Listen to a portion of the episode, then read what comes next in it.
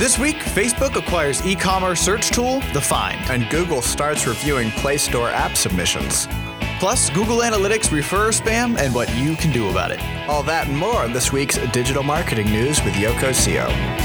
Digital Marketing News with Yoko CO covers the most important news for busy professionals in the digital marketing space. With your hosts, Chris Yoko and Max Lawler.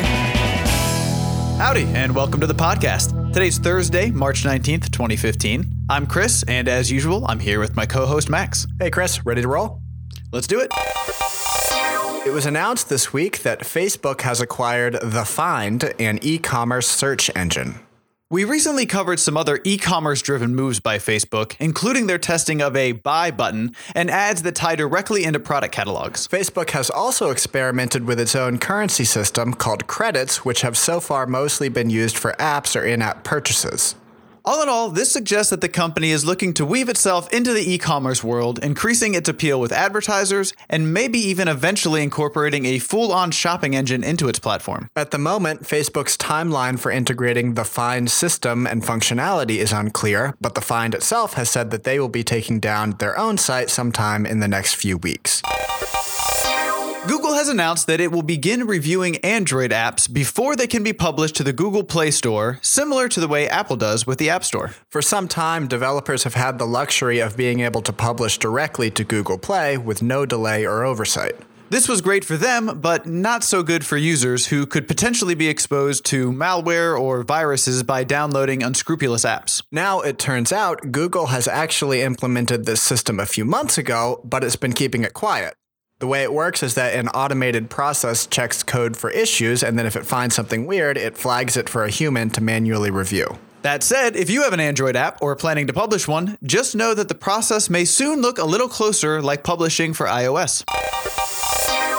This week, several serious security vulnerabilities were discovered in the very popular WPML multi language plugin for WordPress. If you are running a WordPress based website that has multi language content, you are very likely using the plugin and you'll want to upgrade immediately to the latest version where the issue has been patched. For more information on this issue, you can grab the link on our site. In the meantime, we highly encourage you to update your WPML plugin if you're using it. And for those clients of Yoko CO who are using that plugin, we've already patched it and you are taken care of.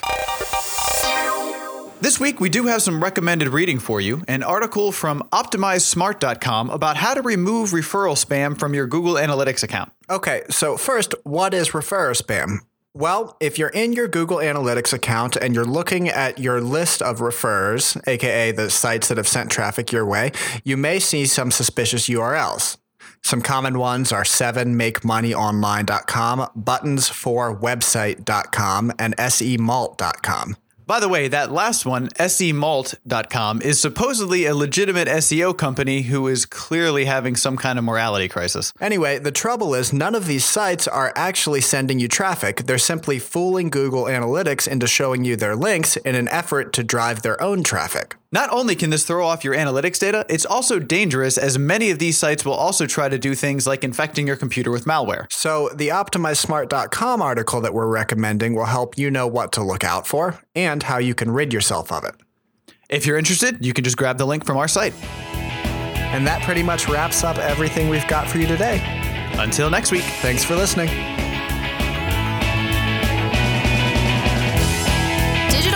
News with Yoko CO is hosted by Chris Yoko and Max Lawler, with new episodes released every week.